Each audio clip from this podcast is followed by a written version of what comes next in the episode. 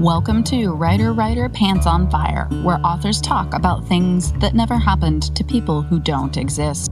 We also cover craft, the agent hunt, query trenches, publishing industry, marketing, and more. I'm your host, Mindy McGinnis. You can check out my books and social media at mindymcginnis.com and make sure to visit the Writer Writer Pants on Fire blog for additional interviews, query critiques, and more at writerwriterpantsonfire.com. Peyton Sinclair wants nothing more than to escape her life as a diner waitress and attend the best culinary school in the country. Top Teen Chef, Food TV's new show that pairs reality TV drama with a fast paced culinary competition, is more than just her ticket out of her small North Florida town. It's a once in a lifetime chance to make her dreams come true, and Peyton is determined to prove to herself and the world that where you're born does not determine where you can go. However, once on the show, Peyton quickly discovers that there is more to the competition than just a well seasoned dish. As things start to heat up on and off set, Peyton will have to prove to the judges that she deserves to win while trying to untangle what is real and what's scripted in order to keep her dreams off the chopping block. Where There's a Whisk by Sarah J. Schmidt releases October 12th. We're here with Laurell K. Hamilton, the best selling author of, gosh, let's see, how many books at this point? Well, uh, I'm writing my 41st, so so 40 novels. Wow, that is oh. that is seriously impressive. I'm on 12 and that feels good. So I can't imagine 40. My goal is to have the same amount in one series that the Nero Wolfe books by Rex Stout, which is ah. 70 something. Your newest series is coming out for the first time in 20 years, a new series which begins with A Terrible Fall of Angels, is the title of the first one. It deals with angels and demons and angelology, which just draws me in immediately because I am a huge fan of angelology and just kind of got pulled into that when I was in college, actually. So, if you'd like to talk a little bit about the new series and about the new book, A Terrible Fall of Angels. A Terrible Fall of Angels is set in modern America. It's all over the world, but this book is set in America. The main character is Detective Zaniel Havelock, who is a member of the Metaphysical Coordination Unit, also known as the Heaven and Hell Squad. If you have a crime that has angelic or demonic overtones, that's who you want to call, especially Zaniel Zaniel is an angel speaker. He was trained at the College of Angels to be able to communicate with the highest order of angels. Not everybody can train up with the highest order of angels and survive intact. He was he was one of their shining stars as a pupil, but something tragic happened and he felt he could no longer serve there.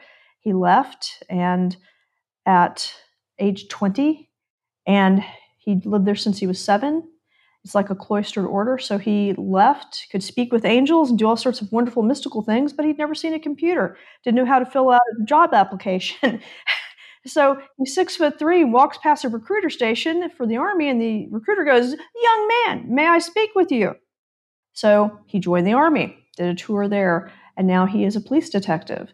But he can still speak with angels because this is a world where everyone knows that heaven and hell have a treaty They've agreed not to do Armageddon and destroy the world. But there are rules. How many demons can come up? How much tormenting can they do?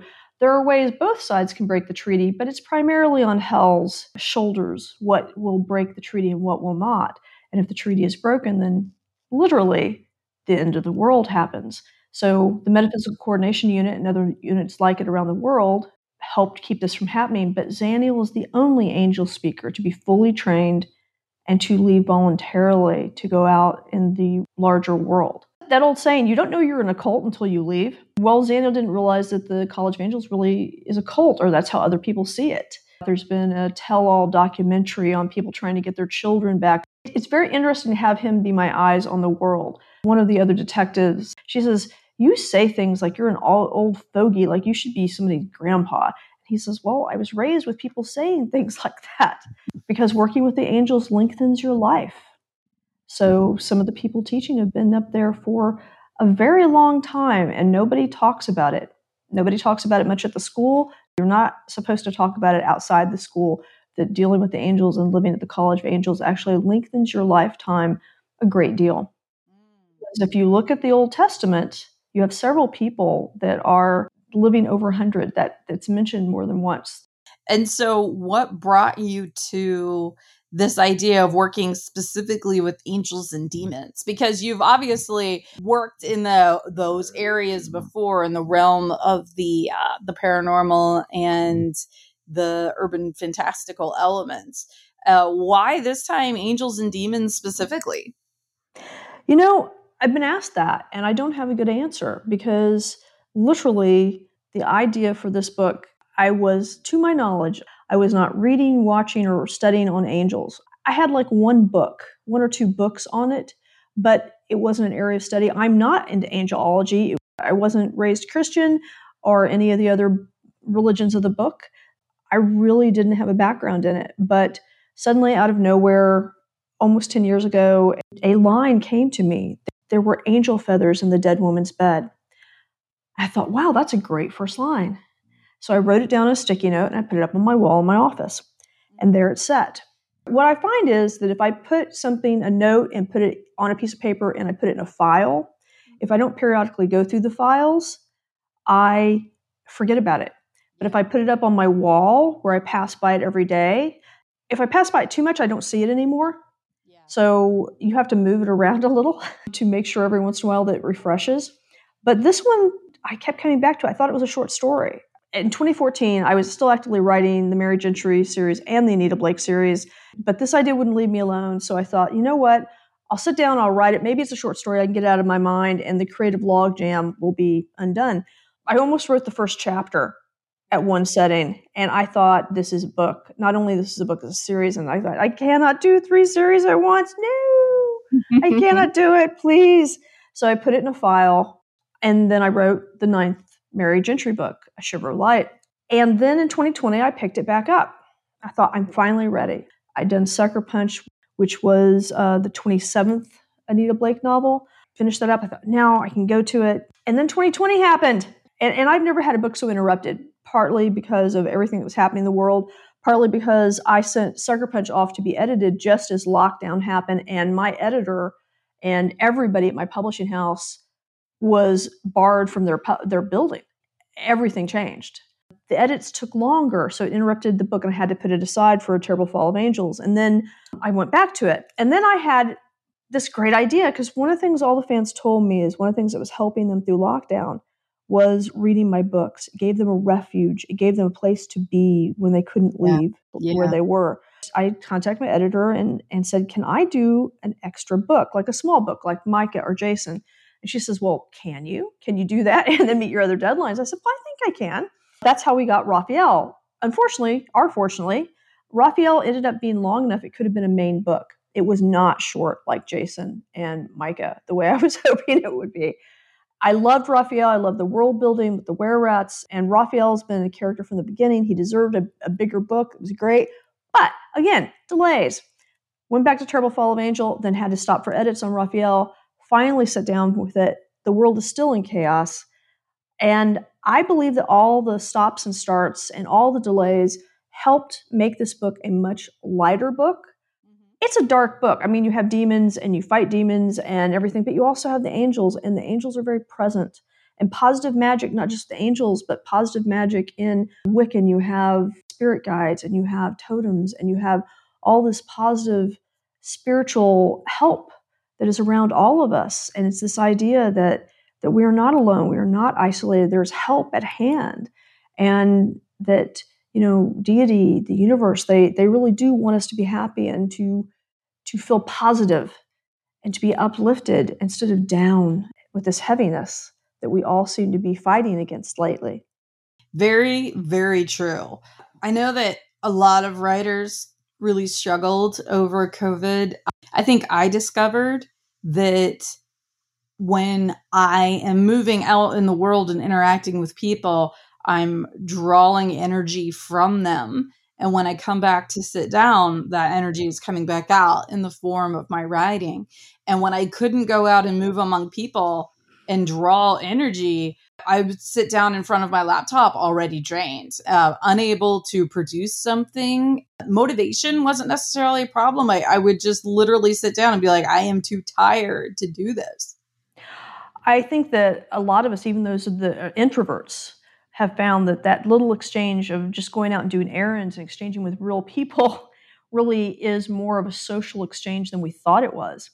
I didn't have any trouble writing at the beginning, but then I had just finished, like I said, book 27, and I wrote book 28, and this is a series I've been writing for for decades, so that helped.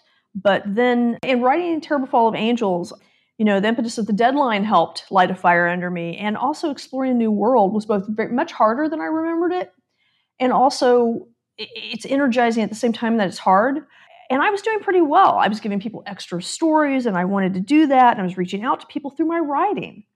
And I also edited my first anthology during all this, Fantastic Hope, with my co editor, uh, William McCaskey.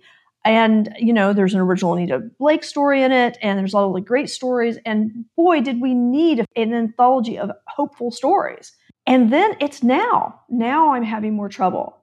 I'm writing the next Anita Blake novel, book 29. I've never had so much trouble writing Anita in my entire life.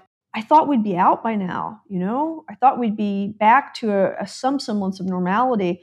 And now I am drained. Now, because all the things I normally do between books, I haven't been able to do. I usually go and visit certain friends that I haven't been able to because of where they are. I go to the ocean and I was able to go briefly, but then, well, where I was, it was like, get out before the airports close. It was, it wasn't that bad, but it felt that bad. It felt that kind of urgency. As much as I love my house, my office, and my beautiful garden and yard, and the, may I just say the garden and the, the water garden has been a godsend because I'm beginning to understand why people had walled gardens and spent so much time with it. Because most people, for most of history, if you traveled 20 miles away from home, that was a long way. Your garden really was a refuge, a place where you could go and relax. Yes. Um, and I've always felt that way about my own my own home. I live in Ohio. I live in the middle of nowhere. I just put a deck on before COVID hit. I have a good place for a hammock and I have a pond and I have all these wonderful little nooks and crannies all around my property where I can kind of go to recharge. But when I can't leave my property, it starts to all look the same and feel like you were saying when you walk past something that you see every day, you don't see it anymore. I love my home. I love where I'm from. I love living in the middle of nowhere. But I had already experienced true isolation by choice. And mm-hmm. when it mm-hmm. became enforced isolation, I haven't been on a plane since March of 2020. It's mm-hmm. hard. I'm used to traveling a lot, traveling for school visits and library visits and talks and speeches and keynotes and that that's all gone and that has yep. really showed me how much of an extrovert I actually am. Under normal circumstances for a terrible fall of angels, I would have been traveling all across the country. Yep. But I made the choice. They'd have let me, but I made the choice. I love my fans. They are so devoted. I've had people come straight from the hospital after abdominal surgery. One woman was in labor and she insisted on coming. And oh know, my god. I have fans that I know are immunocompromised. I have fans that I know are ill. I'm not going to tempt them. I am not going to tempt them to a large group gathering. Yeah. In under these circumstances, I just I made the call for safety and caution for everybody that I would meet, not just for me. We tried to go out to theaters as much as we can because I'm afraid they're not going to make it. And I love going to the movie theater, the whole shebang. I love getting popcorn and soda and sitting there in the in the space. I don't care how big my big screen is just like we try, you know, get out and support our local restaurants. We were doing takeaway during lockdowns. I had a book come out right at the beginning of March in 2020, and I was supposed to be gone the entire month of March and like half of April. I was not going to be home. And of course, that all got canceled. Good reason. We didn't really know what all was going on at the beginning. It was just like having your candle blown out. I was like, oh, came home and kind of tried to launch a book from home, which it did fine. I think the reading has really come back. I think a lot of people have rediscovered reading. A yep. lot of people that I know are usually big readers actually had trouble reading during COVID. I did too. I have trouble reading for a lot of reasons. If I'm in the middle of writing a book or editing, oh my God, if I'm editing a book, if that's where I'm at, I can't read because I edit. I yeah. edit everybody's books and I'm going, well, that I'd have done that differently. I can't get out of my editor mode to be able to read. If I'm writing a book, I have to be careful because I would rather read what I'm writing, so it's hard to settle, or I don't want to get up from my computer and read exactly the same kind of thing I'm writing. Every book I write pretty much is genuinely a mystery, genuinely horror, genuinely mm-hmm. fantasy. It is genuinely magic. It is genuinely all these things. Whereas I write all my favorite genres, so it's like, yeah. what am, what's left to read? I'm trying to get back to finding fantasy that is different enough from what I write that I can read it without feeling like it's a busman's holiday. Are you bored of TV? Like drugs but can't afford them? Still paying alimony? Read How to See a Man About a Dog Collected Writings. It's surreal, it's strange, it's How to See a Man About a Dog by Samuel Knox. Get your dose of surreal prose and poetry with this dark comedy collection. How to See a Man About a Dog ebook is available on Kindle and Kindle Unlimited. Print copies are available on Amazon, Alibris, and more. How to See a Man About a Dog by Samuel Knox. I have a Dalmatian who is very high maintenance and I love him very much, but he has to have Gus. a run every morning. Yes, Mr. Gus. I never used to be a runner. I started running during the shutdown because I knew it would oh. get bad if I didn't. So, congratulations. Uh, thank you. It was it was a smart move. It was a good move. I was I'm lucky enough to live isolated so I I can and it's not a problem for anyone, but I've wanted a Dalmatian since I was 12. I love the Disney cartoon, but it is so much better the book.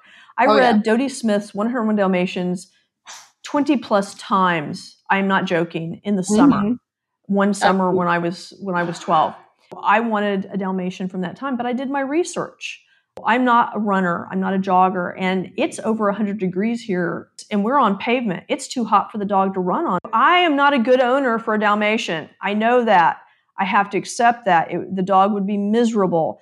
And in the right hands, I believe every breed in the right hands, in the right family, is a great dog. Mm-hmm. But so many people, they treat the choice of a family member that is going to be with you hopefully for at least 15 years, they mm-hmm. treat it with less concern, less research, less thought than they do picking out an outfit. It's pretty. I want it's, the pretty one. Yeah, I know. All puppies are cute. Oh, they are. They're all adorable. I had done the research too, and I had decided I did not want a Dalmatian. Well, I didn't even want a puppy. I was like, I'm adopting an adult from the pound. All my dogs have been pound dogs before. Well, this was during COVID and everybody had gone and adopted a dog and, and literally the only dogs left were like has killed will kill again like that was all there was nobody else and i actually tried i brought a dog home and one of my cats attempted to jump out of a closed second story window it was just like no i'm I'm just doing it. I'm leaving if I any way I can. and then my sister was she was buying pigs from a farm family in the next county over and they were like, "We also have free kittens and Dalmatian puppies."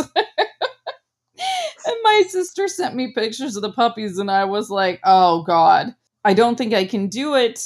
I got him at 8 weeks and we started running at 8 weeks and he is so dang smart when we're running and he runs at my right side and when a car comes he breaks his stride and goes single file behind me and then wow. comes back around and goes up to the right and like never clips my heels never i don't have to break stride at all wow that's impressive he's so smart i always say wonderful things about gus okay I, I love my japanese chins but they are never yes. going to be jogging companions I keep thinking maybe adopting an older Dalmatian, but we have small dogs and we have cats.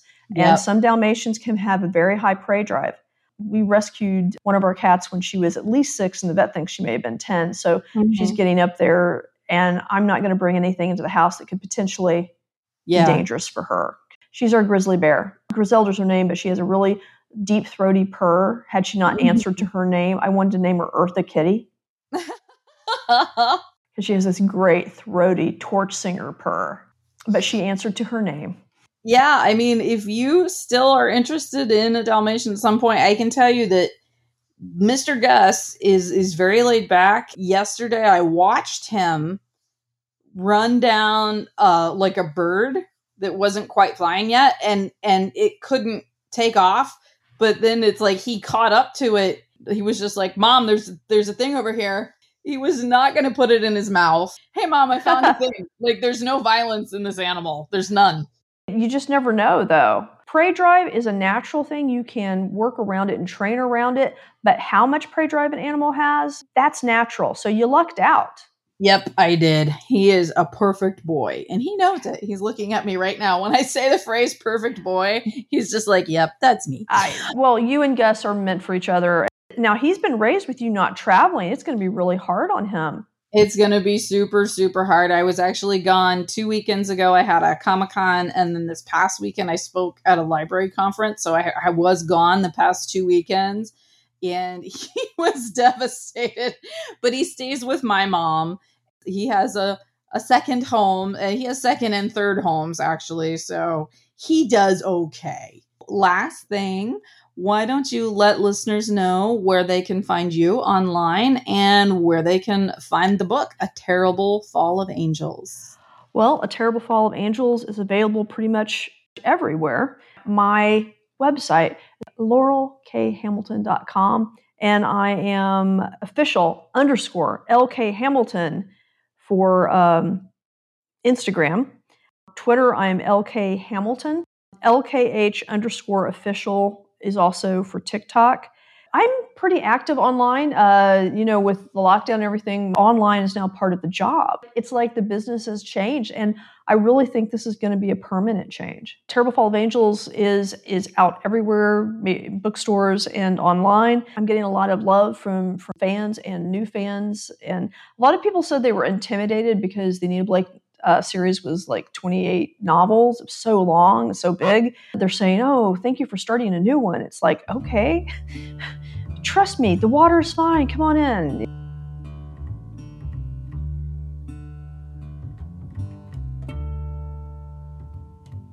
Writer Writer Pants on Fire is produced by Mindy McGinnis. Music by Jack Corbel. Don't forget to check out the blog for additional interviews, writing advice, and publication tips at writerwriterpantsonfire.com. If the blog or podcast have been helpful to you, or if you just enjoy listening, please consider donating Visit writerwriterpantsonfire.com and click support the blog and podcast in the sidebar.